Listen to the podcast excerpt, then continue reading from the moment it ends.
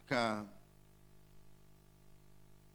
katika katika fundisho hili nilikuwa nimesukumwa kuzungumza mambo ambayo sio mapya, mengi tunayafahamu, lakini kwa mpangilio ambao unaweza ukawa na matunda katika maisha yetu, na hasa kwa sisi ambao ni vijana.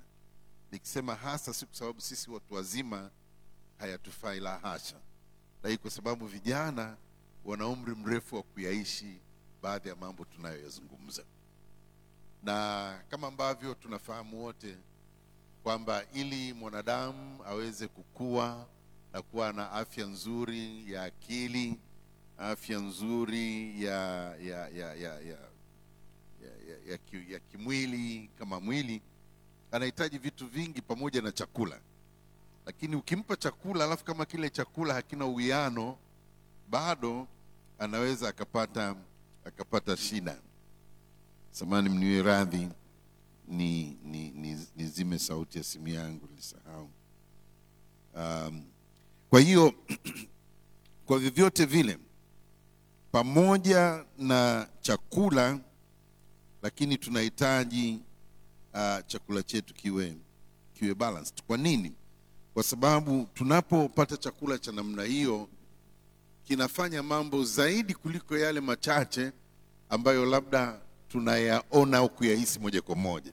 Tunapokula kitu tunachokihisi ni kwamba njaa imeondoka, lakini baada ya njaa kuondoka, kuna kazi ile chakula inafanya katika mwili wetu, katika maisha ya kiroho hali kadhalika. Wengine mtanielewa mta, mta, mta nikisema hivi kwamba uh, katika umri uliotembea pamoja na Kristo kuna nyakati ambazo umepita ambazo zilikuwa kwa kweli, ukiangalia nyuma unajiuliza, hivi nilikuwa nimeokoka au nilikuwa sijaokoka? Sio kwamba ulikuwa unafanya dhambi ah, ah. Lakini hata imani yenyewe ilikuwa ni nyepesi mno. Ni ukipatwa na shida ndogo unahangaika, unababaika, unayumba eh? Lakini sasa hivi unaweza ukakutwa hata na mambo mazito na bado ukaweza kusimama. Ni kwa sababu katika imani tunakuwa pia. Kwa hiyo tumeendelea kula, tumeendelea kukua na, na, na kwa hiyo ni muhimu kuelewa baadhi ya vitu fulani tunapoendelea kukua. Uh, maisha tunayoishi ambayo ni zawadi kutoka kwa Mungu hapa duniani kwa kila mwanadamu mwenye mwili. Alitupa maisha haya kwa makusudi, ana mpango fulani. Mungu alipotuumba na tukawa duniani, hata baada ya kuasi, lakini ana mpango na sisi, na mpango wake wa milele aliufunua kupitia Yesu Kristo. Sasa Yesu Kristo aliishi miaka elfu mbili iliyopita, sisi tunaishi leo na wengi wetu including mimi nilisikia habari za Yesu miaka mingi kabla hata ya kukata shauri. Na kwa hiyo nataka kusema nini? Nataka kusema kwa hiyo kuna confusion kati ya dini na imani. Imani ni kitu cha muhimu kwa sababu Mungu alipokuwa ametuita au alipomleta Yesu, niseme hivyo, alidhamiria kututoa gizani kutuingiza nuruni na akasema yeye Yesu mwenyewe ndio hiyo nuru. Nuru inafukuza giza, na nyinyi wenyewe mnaelewa kwa nini Afrika tulikuwa tunaitwa bara la giza, na mnaelewa kwa nini ujinga unaitwa ni kama vile giza. Mtu asiyeelewa ni kama mtu asiyeona, sawa sawa eh? E, kwa hiyo hata kwenye ulimwengu wa kiroho, ufahamu wetu wa kiroho unatupa kuona vitu ambavyo watu wengine hawawezi kuona. Kwa unapokaa na kutembea na Yesu, hakikisha unakuwa katika maana ya kwamba ufahamu wako unapanuka na unaweza ukarelate. E, sio kutembea tu kwa sababu huko kanisani unaishi vizuri ufanyi dhambi ah, lakini unaweza ukarelate kwa usahihi maisha yako na imani unayoifuata na hata mafanikio Mungu aliyosema kwamba katika kila alitendalo atafanikiwa au litafanikiwa. Lazima upate uwiano mzuri na uelewe mambo haya ili uweze kutembea kwa kujiamini na kwa kumfahamu Mungu aliyekuita. Wiki iliyopita nilisema ili kujaribu kufafanua baadhi ya mambo nitatumia maisha ya mtumishi wa Mungu Selemani mfalme, kwa sababu ni mtu ambaye maisha yake ukiyaangalia, mimi napenda characters wengi wa Biblia na kuna wachache nawapenda sana yani mpaka nikianza kufundisha huku, yani sio rahisi kuacha kumtaja. yani nampenda daudi tu sijui ni jina nalipenda au ni lakini kuna vitu navipenda kwa daudi kuna vitu navipenda kwa danieli kuna vitu vinanikosha kwa yusufu kuna vitu ambavyo siwezi kuacha kuvikumbuka kwa debora au kwa este si mnaelewa eh? ni majina maarufu ambayo wote tunayafahamu lakini kwa kweli wako wengi ambao walitembea na mungu aliwatumia. Na selemani ni mmoja wa watu ambao waliishi uh, sasa nitumie lugha ya kizungu an all round life. Aliishi maisha ambayo yalikuwa kama vile na kila kitu yani kwenye sahani ya maisha yake kulikuwa na kachumbari kulikuwa na mchele kulikuwa na yani inawezekana hata mende ungeweza kumkuta kwenye maisha yake mle ndani. Kuna wakati alimess up kuna wakati hivi. Kwa hiyo ni, ni, ni mtu ambaye tunaweza tukajifunza vizuri sana sisi leo ili tuweze kuwa na moyo wa tahadhari na tuweze kuona uhakika wa maendeleo yetu na mafanikio yetu katika maisha haya na katika maisha yale yajayo. Watu wengi sana na nikisema hivyo kwa ajili ya umri wangu namaanisha hivyo ambao walitembea na kujitahidi sana kufanya vizuri katika maisha kwa sababu mafanikio yanayoonekana is just a matter of principles. Mafanikio yote yanayoonekana hawakuwa na opinion hiyo. Wengi wanakuambia ni kweli nimepata pesa zote ninazohitaji. I don't need any money. Lakini sijaridhika. Bado sijapata amani. Bado sijapata furaha. Kwa hiyo tunapozungumzia mafanikio katika maana ya muktadha huu maana yake ni yale mafanikio ya kweli mungu anayoyazungumza katika sura ya kwanza ya, ya zaburi ya kitabu cha zaburi kwamba anakuwa kama mtu uliopandwa kando kando ya vijito vya maji. You know, this is what I'm talking about. Hii ndio nazungumza kwa sababu hiyo ni privilege ni upendeleo kwa ajili ya wale wanaomjua mungu. Ndio maana hata anapoanza anazungumza habari ya mtu asiyefanya yale ambayo hata sisi hatufanyi lakini anazungumza kwamba sheria ya bwana ndiyo impendezayo haleluya na hiyo turudi kwa kwa kwa selemani leo nataka tusome sehemu ile ambayo suleiman kama mfalme alipata uh, baraka yake. Wengi tunaijua kwa kuisikia lakini tu, tuende katika bibilia zetu katika uh, wafalme wa kwanza mlango wa tatu. Wafalme wa kwanza mlango wa tatu. Na nitasoma haraka kuanzia mstari wa tano mpaka mstari wa tisa. Lakini nia yangu kwa kweli ilikuwa ni kusoma mstari wa tisa. Alafu ndio nitarudi kueleza kidogo historia ya mwanzo ya selemani alafu na nini ambacho tunaweza tukajifundisha kwenye maisha yake. Neno la mungu linasema na huko gibeoni bwana akamtokea sulemani katika ndoto ya usiku. Kumbe zipo na ndoto za mchana. Mungu akamwambia omba utakalo nikupe. E, nisi, nisizungumze kwa urefu hapo nimeshazungumza wakati mwingine kwamba sijui wewe ungelifanya ungesema nini. Kama mungu anakutokea usiku na wajua huyu ni mungu jehova muumba wa mbingu na nchi anakuambia omba utakalo nikupe. Wako watu wengi ambao wangeliomba pesa kwamba baba naomba unipe mimi pesa yaani zisiishe mpaka nakuja mbinguni. Kuna wengine labda sijui kama wapo mara nyingi watu ambao hawana hela wataomba hela. Na watu wenye hela kama hawana elimu wataomba elimu. Na watu wenye elimu na hela kama hawana anaweza akakaa akisema naomba unipe mume au unipe mke ambaye hata nisumbua maisha yaani maisha yangu yatakwenda kwa amani. Kila mtu ana sababu zake lakini selemani biblia inasema sulemani akasema umemfanyia mtumwa wako daudi baba yangu fadhili kuu kadiri alivyoenda mbele zako katika kweli na katika haki na katika unyoofu wa moyo pamoja nawe. Nawe umemwekea na fadhili kubwa maana umempa mwana wa kuketi kitini pake kama ilivyo leo. Na sasa ee bwana mungu wangu umenitawaza niwe mfalme mimi mtumwa wako badala ya daudi baba yangu. Nami ni mtoto mdogo tu. Sijui jinsi inipasavyo kutoka wala kuingia.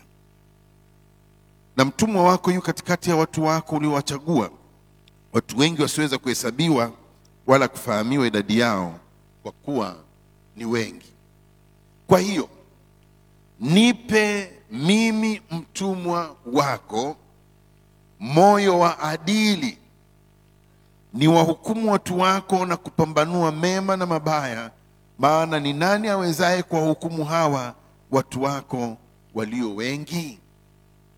Kwa hiyo nipe mimi mtumwa wako moyo wa adili ni wahukumu watu wako.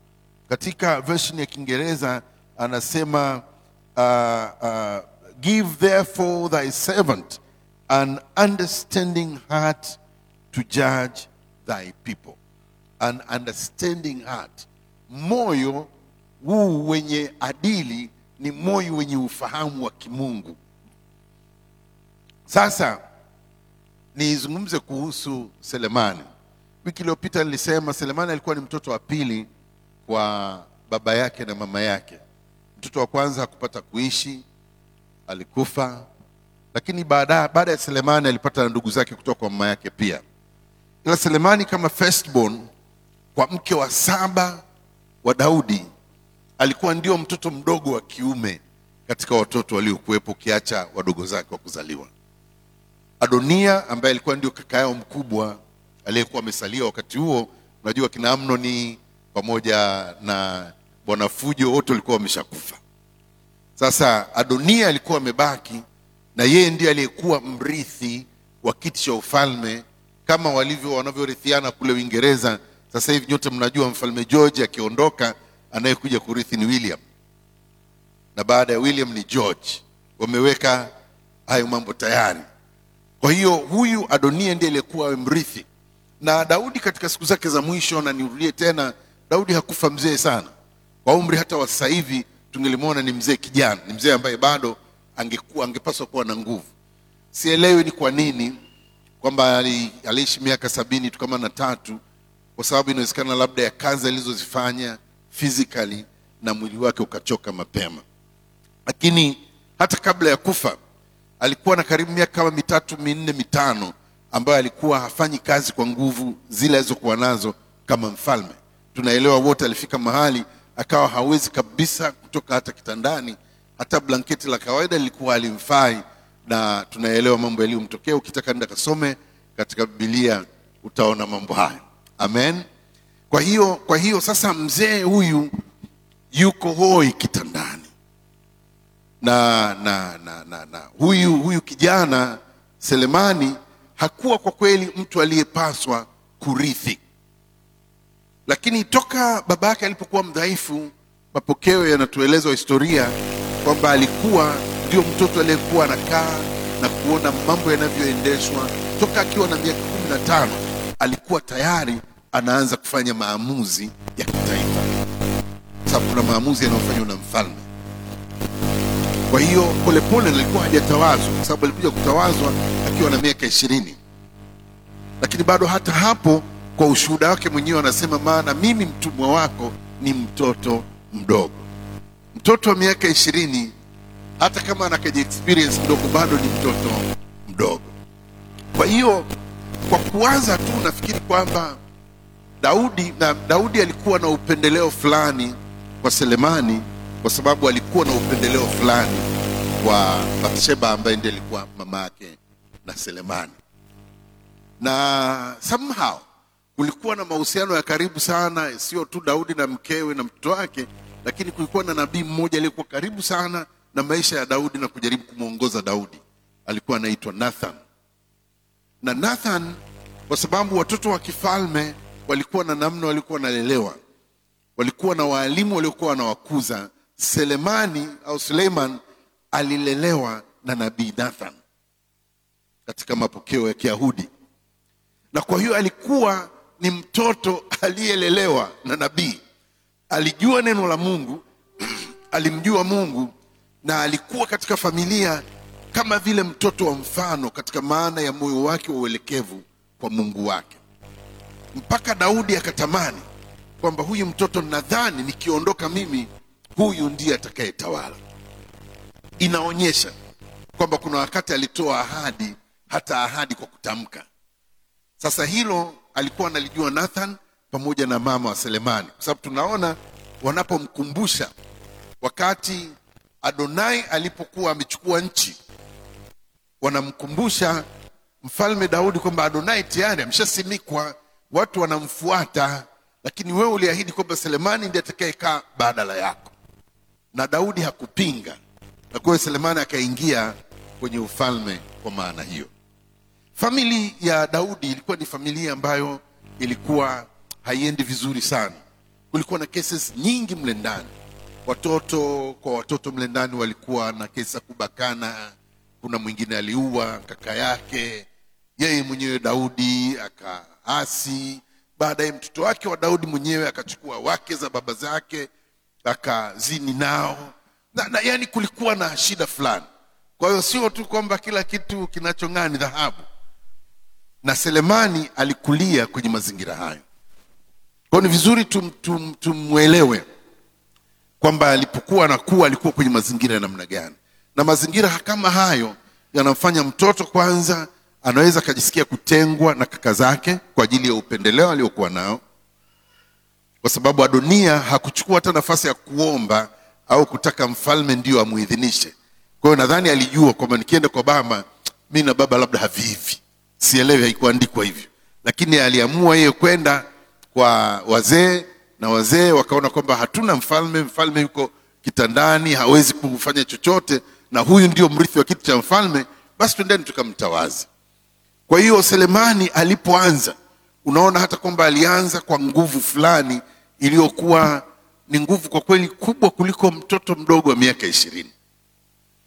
Alipewa maelekezo fulani na baba yake magumu, sababu kuna watu ambao walikuwa wamekosa mbele za Mungu, na akaambiwa, mimi sikuwaadhibu, lakini mimi nitakapokufa hawa usiwaache wafe kifo cha kawaida, hawa wakatwe vichwa, akiwepo jemedari mkuu Yoabu hakufa kifo cha kufa kwa kuugua. Sasa Selemani alifanya hayo, lakini baadaye hata kaka yake mwenyewe Adonia alilazimika, ingawa hakuwa na mpango huo, akamwachilia kwa maaskari na wakaenda kumnyonga, kwa sababu aliona kama vile haelewi au hakubali kwamba sasa Selemani ndio mfalme. Kwa hiyo unaona kwamba kulikuwa na mambo mengi aliyofanya Selemani pamoja na mambo mengine, lakini ajaribu kukaa sana na Mungu kwa ajili ya kujua kwamba hana tumaini, hana kimbilio isipokuwa Mungu. Na tunaona sasa kwa ajili ya malezi aliyokuwa nayo, hata anapofika mahali Mungu anampa swali gumu sana kwa mwanadamu, tena kwa mtoto gumu sana, lakini anajibu pasipo hata kuwaza sana.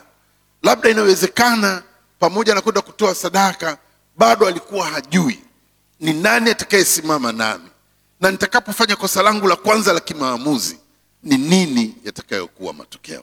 Mpendwa mtu wa Mungu, nazungumza juu ya mtu na maisha yake na jinsi ambavyo Mungu alimpigania na kumfanikisha jinsi ambavyo maisha yake yalikwenda na ku, kuingia wakati mwingine kwenye makorongo, ili tujione na tujipime uh, na sisi pia katika maisha.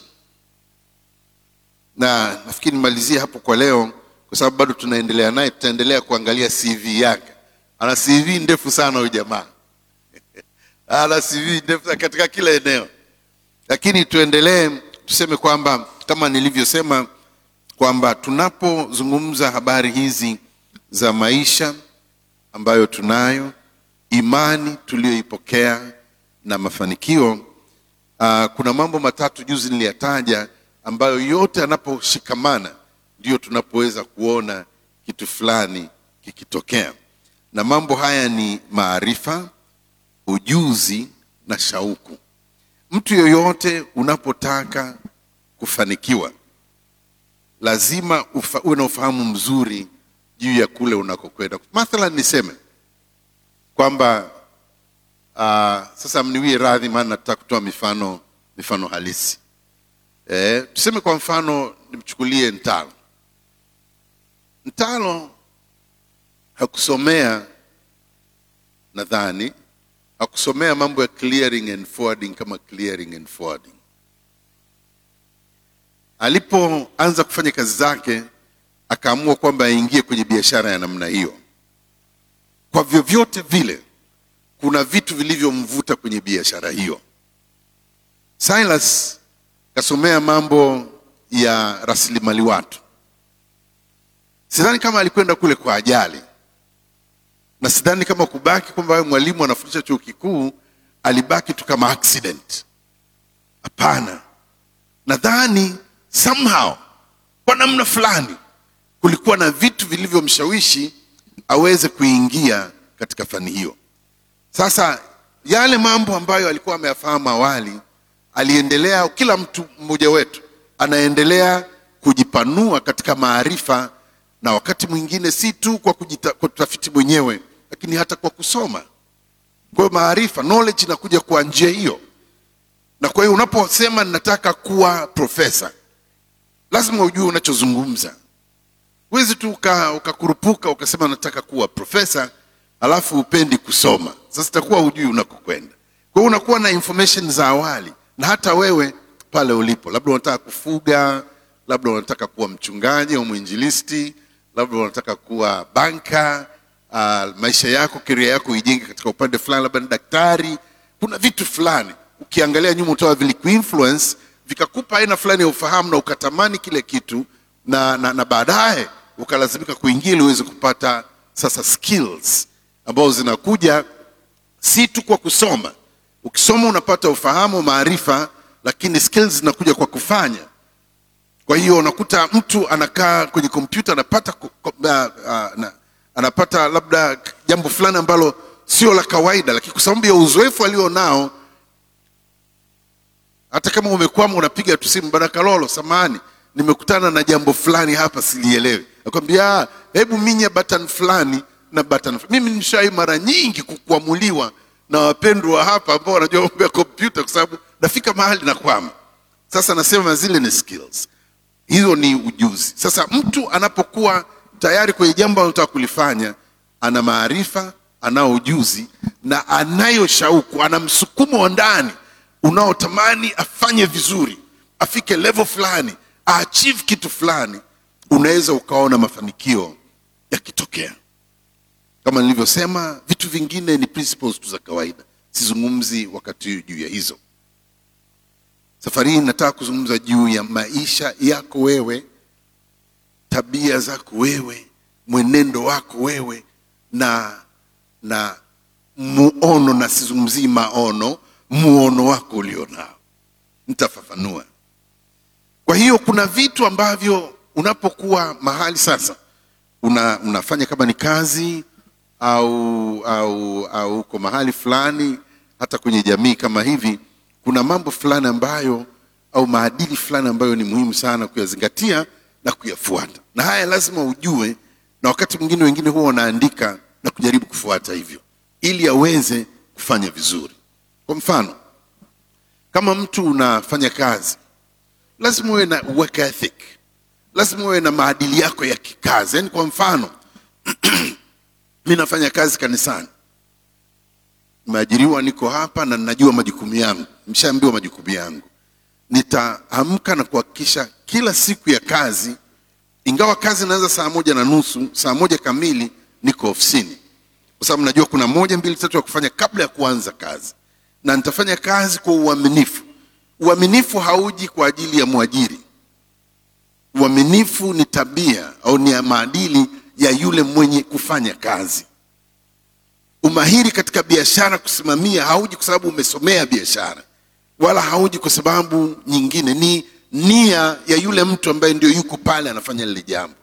Kwa hiyo una, lazima uwe na na ethic, lazima uwe na maadili fulani ya kazi au ya kwenye biashara yako. Usipokuwa nayo utazunguka sana kwenye cycles. Lazima uwe na vitu ambavyo umeviweka kama msimamo, lakini pia kwenye maisha ya kawaida, ili mtu aweze kufanikiwa, lazima uwe na, na, na, na tabia nzuri eh. Kwa hiyo karakta yako lazima iwe iwe conducive na watu, mambo tumeyazungumza mara nyingi na ninajaribu kuya rush, alafu nitarudi kwa Selemani nikizungumza mambo haya. Kwa ili upate kibali, lazima uwe na namna fulani unavyojibeba. Kama wewe tabia yako ni mbishi tu, yani wakati mshakutana mtu mbishi wewe. Hata kama amevaa fulana nyekundu ikiwambia ah, fulana yako nyekundu imekupendeza. Ime, hii sio nyekundu bana sio nyekundu hii damu ya mzee. Yani out of nothing. Bila yeni hata hamna tatizo lolote lakini hii sio blue bana hii ni dark blue. Yani watu wengine wanapenda ubishi yani kama majina yao naambioge kabila fulani wala wabishi sana sana ubishi. Na kuna kabila lingine napenda sana kesi. Sasa sijui kama ni, ni vitu vinatokana kwenye kwenye urithi kwenye, kwenye damu lakini eh, kwa, hiyo hivi ni tabia hizi ni tabia tu za kawaida. Kwa hiyo unapokaa kwenye kundi you're not compatible. Kwa sababu kwenye ile kundi lako ulipo wewe kila wakati wewe ndio machno wewe unadhani kwamba unajua kuliko mtu mwingine yoyote. Kwa hiyo utajaribu kueleza kama ukiona hawakusikilizi unaona hawanifai huwezi kwenda mbali. Kwa sababu tabia yako inakuvuta nyuma. Ukiwa na tabia ya uvivu ukiwa na tabia ya lugha ambayo haipendezi kama interpersonal skills zako sio nzuri mahusiano yako ya, ya mtu na mtu sio nzuri uta, utakwama. Na kama mtu wa mungu tunategemea utamruhusu roho mtakatifu aweze kushughulika na wewe. Na mimi nataka kuamini kwamba selemani alikuwa mzuri sana katika maana ya tabia kwa sababu ukitizama kwa kweli alipendwa. Na selemani ile kwamba amekaa na na mahusiano mazuri he was a diplomat. Hakufanya hakufanya vita yoyote maisha yake yote. Selemani alikuwa ni mtu ambaye alikuwa anaweza kukaa na kuzungumza na watu. Of course mwanawe anazungumza kidogo tofauti kuhusu weka ethiki yake. Kwamba alikuwa ni mtu wa kazi kazi. Kazi kazi mpaka watu wengine alipokufa wakafikiria kwamba labda kutakuwa na nafuu. Mtoto akawaambia mimi ni maradufu sio kama baba. Na akakosa kiti cha ufalme. Jambo lingine ukiacha character lakini pers- pers- personality, au personality ethic. Utu. Kuna wa, unapokuwa unakuwa kama tunavyosema kila wakati nitasema hivyo kwa sababu mambo haya tumeyazungumza mara kwa mara kuna mambo unayokumbana nayo yanayotengeneza utu wako na hapa nazungumzia jinsi unavyojitazama ambayo inaathiri jinsi watu wengine wanavyokutazama. Jinsi unavyoamini nazungumzia imani ya bibilia nazungumzia imani ya kawaida kwa sababu kuna mtu mwingine mpaka umwambie na kumhubiria mara kumi kwamba unaweza ndio anaanza kupata angalau ka upepo upepo kutoka nje kwamba labda na mimi nitaweza. Lakini yeye kwa sababu ya mazingira aliyokulia kuna mambo yamemtokea na kwa hiyo anafikiri kwamba mimi siwezi.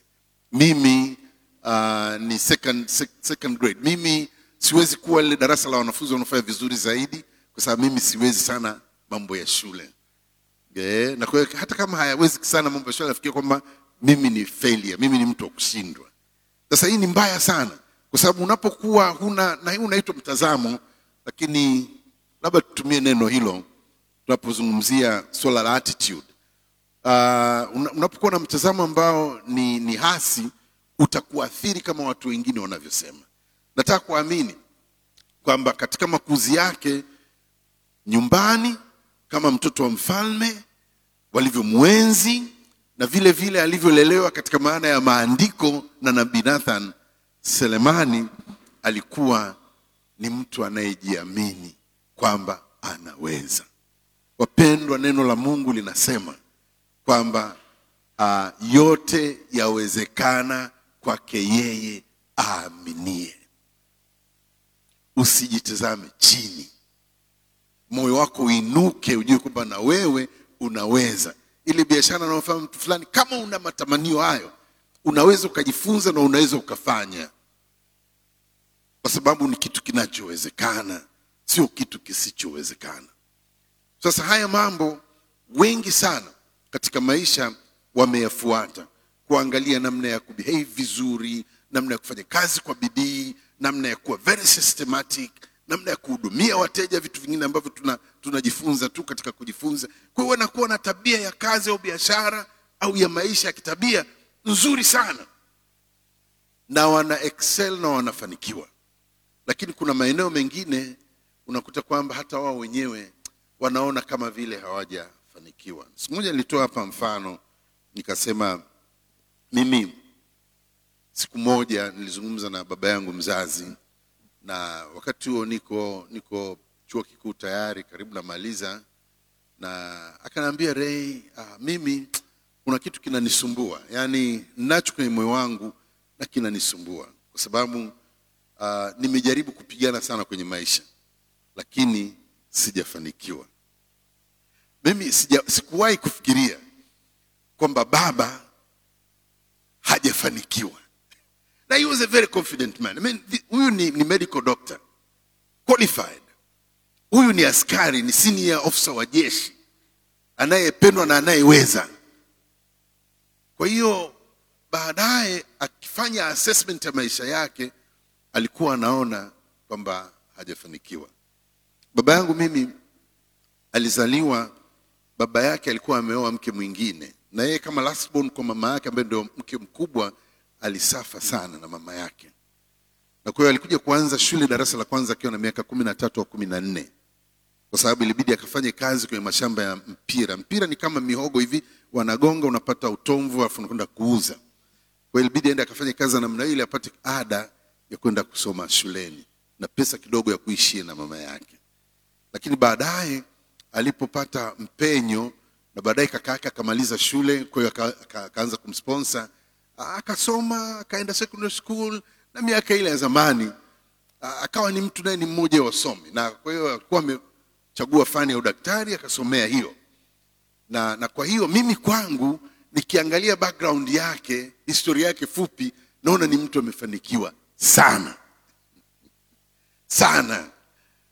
Baba yangu mimi alipokuwa zamani ameingia kwenye udaktari alianzia hapa mwimbili lakini baadaye akapelekwa mikoa ya singida dodoma ilikuwa ni, ni maporini kule na walikuwa wanaitwa jungle doctors. Nina vitabu vilivyoandikwa ulaya ambavyo vinaandika habari zake na habari za familia yake. Kuna picha mle za baba za mama uh, za wadogo zangu. Mimi nilikuwa tayari mkubwa miaka ya sitini. Kwa hiyo nafikiri kamera zilikuwa zinaniogopa hiyo ndugu zangu wanaofuata ni twins kwa nafikiri wazungu walikuwa wanapenda penda kupiga picha za mapacha. Kwa mimi maskini sikufanikiwa sana picha yangu hamna kwenye vitabu vile. Kwa hiyo ni mtu amefanikiwa toka zamani hivi vitabu vimeandikwa miaka ya sitini na, na, na tayari ni mtu ambaye anaweza akaandikwa historia yake na mambo aliyokuwa anayafanya. Kwa nyaturu kwa nyaturu kule siku moja alikutana na mzee mmoja akaniambia wewe ni sengenge yupi nilipomwambia mimi ni sengenge kanaambia wewe kule kwetu wewe ni chief. Baba yako alitawazwa kuwa ni chifu wa kabila la wanyaturu. Kwa hiyo wewe nikikupeleka nyumbani kwetu wewe lazima watakufanyia ritual zote kwa sababu wewe ni mtoto wa kwanza na bla bla bla bla. Alifanikiwa. Mimi sijawahi kufikia hata robo yake. Of course amefanya kazi kubwa sana hata ambayo ninaifahamu. Na jina lake liko sehemu sehemu lakini bado mwisho wa siku alipostaafu amekaa akasema hajafanikiwa. Wakati alipokuwa ameokoka na miezi miwili kabla hajapumzika aliniambia tena kwa kinywa chake ninajisikia amani.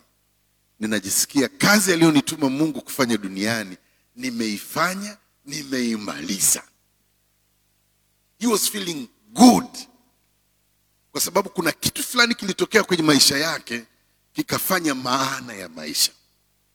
Sasa mambo haya wakati mwingi tukiyahubiri madhabahuni pale au hapa mambo ya kanisa mambo ya imani yanakuwa kama vile ni sehemu fulani nje ya maisha yetu ya siku kwa siku. Lakini I'm telling you kumjua kristo ni privilege kubwa sana. Na kufunuliwa kujua kukaa naye na kutembea naye ni ufunuo mwingine wa tofauti sababu wapo watoto wa nyumbani. Lakini ukimuuliza ameshawahi kukaa na yesu kikao lini mara ya mwisho kuzungumza mambo yao anamkumbuka akiwa na shida tu. Sasa haya yapo na ndio yanayopelekea kuwe na kidogo matatizo yanayoweza kutokea kwa watu hata wakina wakina wakina selemani. Wapendwa watu wa mungu alikuwa anasema kwamba haya yote mengine ni muhimu lakini kuna jambo moja la muhimu zaidi na, na hili analiandika selemani mwenyewe katika mithali sura ya nne mstari wa ishirini na tatu linda moyo wako kuliko yote uyalindayo maana huko ndiko zitokako chemchemi za uzima. Neno lile on the face hivi kwa kulitazama unaweza ukasema anazungumza kutokufanya dhambi. Hapana anapozungumzia moyo wa unafsi maana yake nafsi ndio kiti cha hisia. Nafsi ndio kiti cha cha cha cha maamuzi yetu eh, tunapozungumzia hapo. Na, na, na nafsi zetu eh, nafsi zetu zinapoguswa na kubadilishwa. Na biblia ndio inavyosema mfanywe upya. Kuna kitu fulani cha tofauti mungu anachokiona ambacho kikikutokea you will know it na na na kitakubadilisha uwe mtu wa tofauti kabisa. Kabisa. Na kisipotokea tutafanikiwa tutakuwa na shuhuda nzuri lakini kuna vitu vitakuwa bado kwenye maisha yetu vina miss. Na kuna nyakati ambazo tutakwenda deep. Na hata wakati mwingine kufika mahali pa kupokea potea na hili jambo mimi na- nashindwa kwa sababu nimejaribu kuangalia kwenye kwenye kwenye kwenye kamusi bado linaitwa kiswahili chake mtazamo. Lakini ni, ninaomba nilieleze ili hata kama ukisema mtazamo lakini uelewe maana yake ni nini. Um, tunapozungumzia mtazamo katika maana ya attitude katika maana ya kile kitu kinachokusukuma na mtazamo wako na, na kuona kwamba hiki inawezekana na hiki nifanye namna hii na hapa you know, kinaongoza kina, kina maamuzi yetu.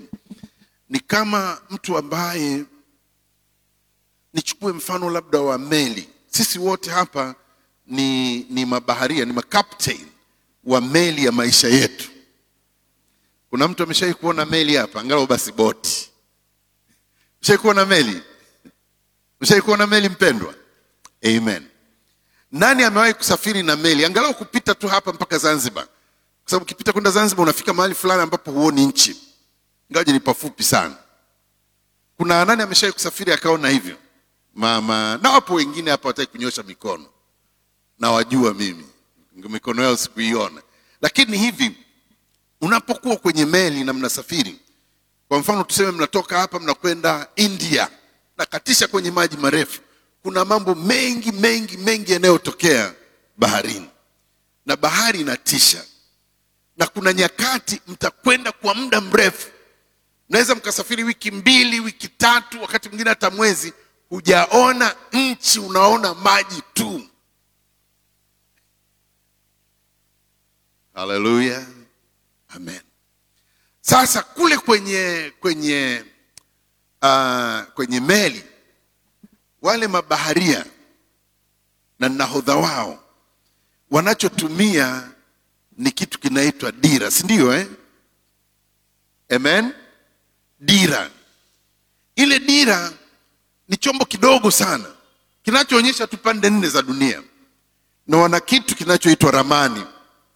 Kwa wanatumia ile dira na ramani walionayo kwa ajili ya kuweza kufika wanakokwenda nataka kusema hivi. Kama kuwa na shauku kuwa na tabia nzuri kuwa na attitude nzuri mitazamo mizuri kama kama hizo zote ni, ni nia ya kufika mahali fulani na labda ni, vehicles ni magari ya kufikia mahali fulani au vitu kama hivi then niseme hivi hata kama ukiwa na nia njema kwa mfano tuseme umefika dar es salaam na unakaa boko na unataka kufika dic hata kama una uwezo wa kipesa wa kupata gari au unalo gari lako hata kama umevaa vizuri hata kama nia yako ni njema mno hata kama umewahi sana asubuhi ili kuhakikisha kwamba huwezi kukosa kwenye ibada kama umepewa ramani ambayo sio sahihi huwezi kufika kwenye destination am i making sense to somebody here? Inawezekana unaona kitu fulani ninachojaribu kukisema. Yaani unaweza ukasoma unaweza ukawa na ujuzi mzuri ukafanya kazi vizuri ukatengeneza pesa ukatengeneza elimu ukawa na digrii nyingi ukatengeneza huduma ukawa na huduma yenye nguvu mpaka jina lako linafahamika. Kama usipokuwa na ramani sahihi huwezi kufika kwenye destination. Ndio maana kuna watu wengi unaowafahamu ambao walikuwa na huduma nzuri zenye nguvu na leo huwasikii. Yaani wamefika njiani wakapotea. Wampotelea njiani. Kuna madaktari wazuri sana ambao wamekaa wakafanya kazi zao lakini mwisho kabisa kuna mahali wanafika wanapotea. Kuna watu wanajiuliza wanasema mbona kuna watu wengine walikuwa famous walikuwa na vitu vingi walikuwa na biashara kubwa lakini mwisho kabisa maisha yao wameamesa. kuna mmoja maarufu mnamjua hakufia hata hapa tanzania na wengi sana mlikuwa mnasoma kuangalia jinsi ambavyo amemesa maisha yake. Mi nazungumza habari inayofahamika na sitaki kuzungumza habari ya mtu. Nazungumza habari yako wewe na mimi. Kwamba kama tutapata mafanikio yote yanayoitwa mafanikio lakini ramani tuliyo nayo kufikia huko sio sahihi. Tutapotea njiani tu. Kwa hiyo ni muhimu sana kuwa na ramani iliyo sahihi ya maisha mimi sasa nina miaka sitini na tano.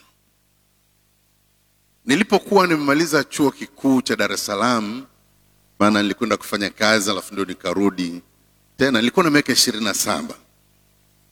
By the time nafika miaka ishirini na nane ishirini na tisa nilikuwa tayari hapa mjini.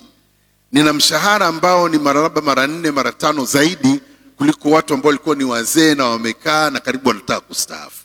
I was making good money. Na nasema kwa ajili yako sisemi kwa ajili ya mimi. Kwa sababu inawezekana wewe sasa hivi unatengeneza pesa nzuri na unahitaji mtu fulani kujaribu kueleza kitu. Mwaka tisini nilikuwa na miaka thelathini na mbili ndio nilifungua officially kampuni yangu ya kwanza. Na na ilifanya vizuri ilifanya vizuri kama kwa mfano ukienda bandarini kule bado utakuta kuna alama kuna bomba kubwa la mafuta linalotoka linalokuja kwenye matenki haya ya, ya pale shimo la udongo.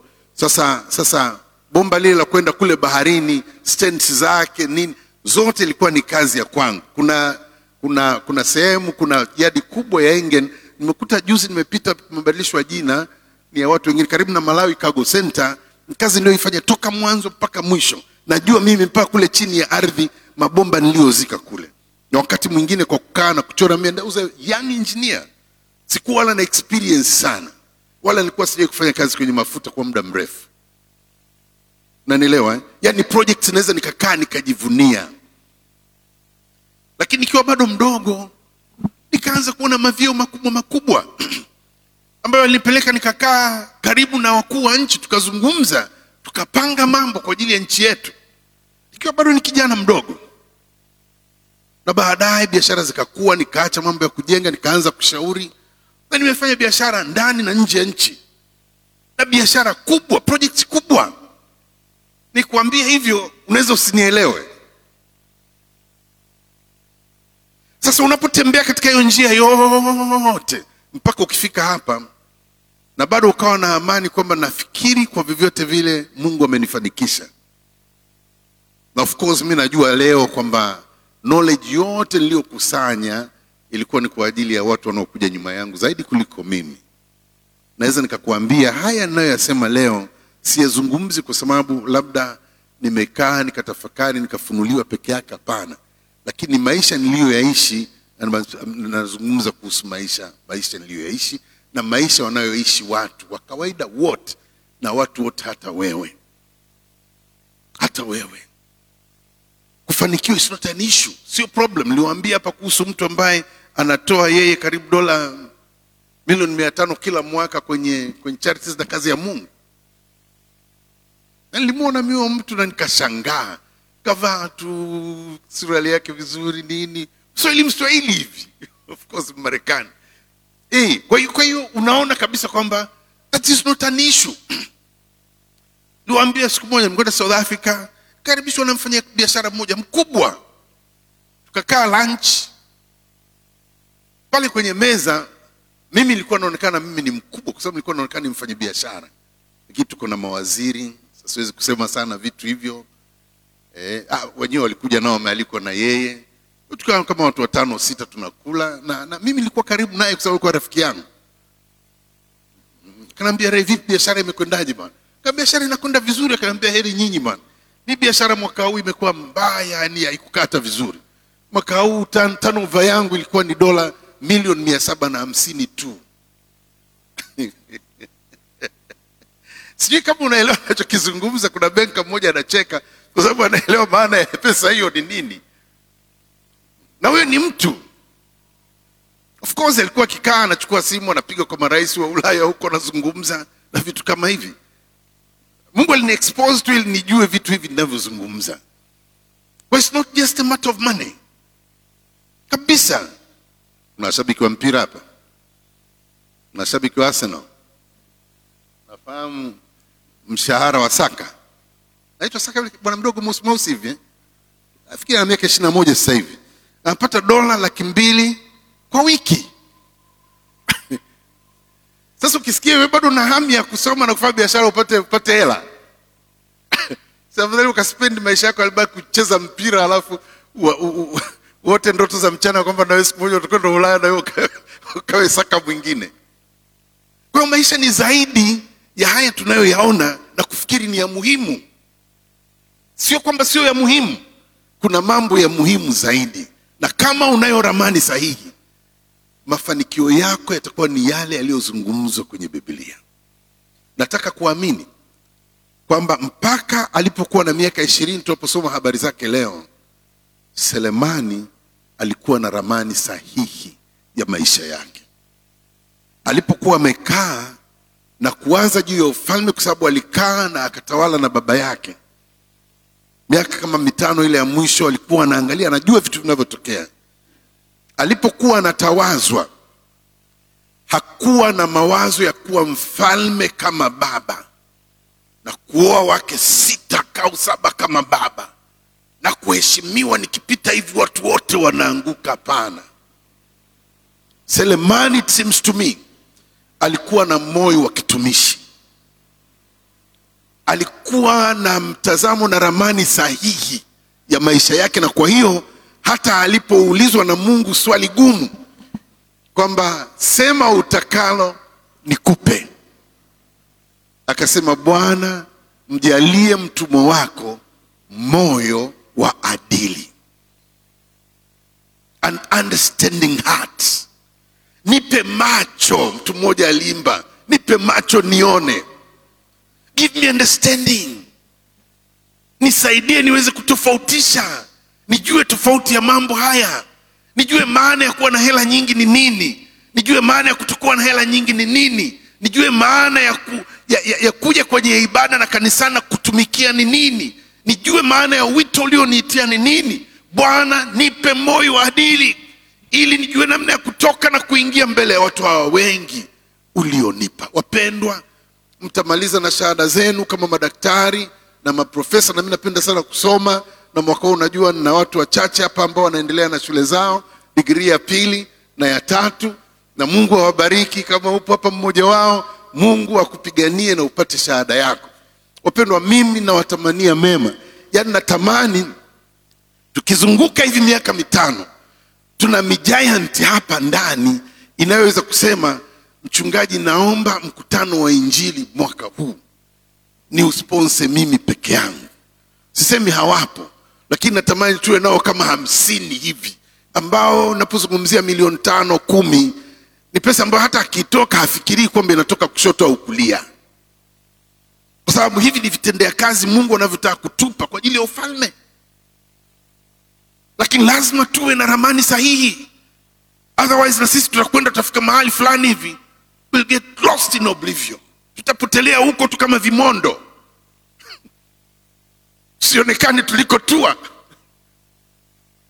kwa tufanye kazi kwa bidii tuishi maisha matakatifu tumpende mungu sana tumtumikie lakini mambo yetu yote yawe based kwenye ramani sahihi katika maisha tutaendelea kuangalia maisha ya selemani na kuangalia jinsi ambavyo ramani yake ya maisha ilikuwa ina au anazungumza nini kuhusu mambo haya kwa sababu selemani ndio ambaye alipita kwenye maisha alizungumza na mungu akazungumza naye.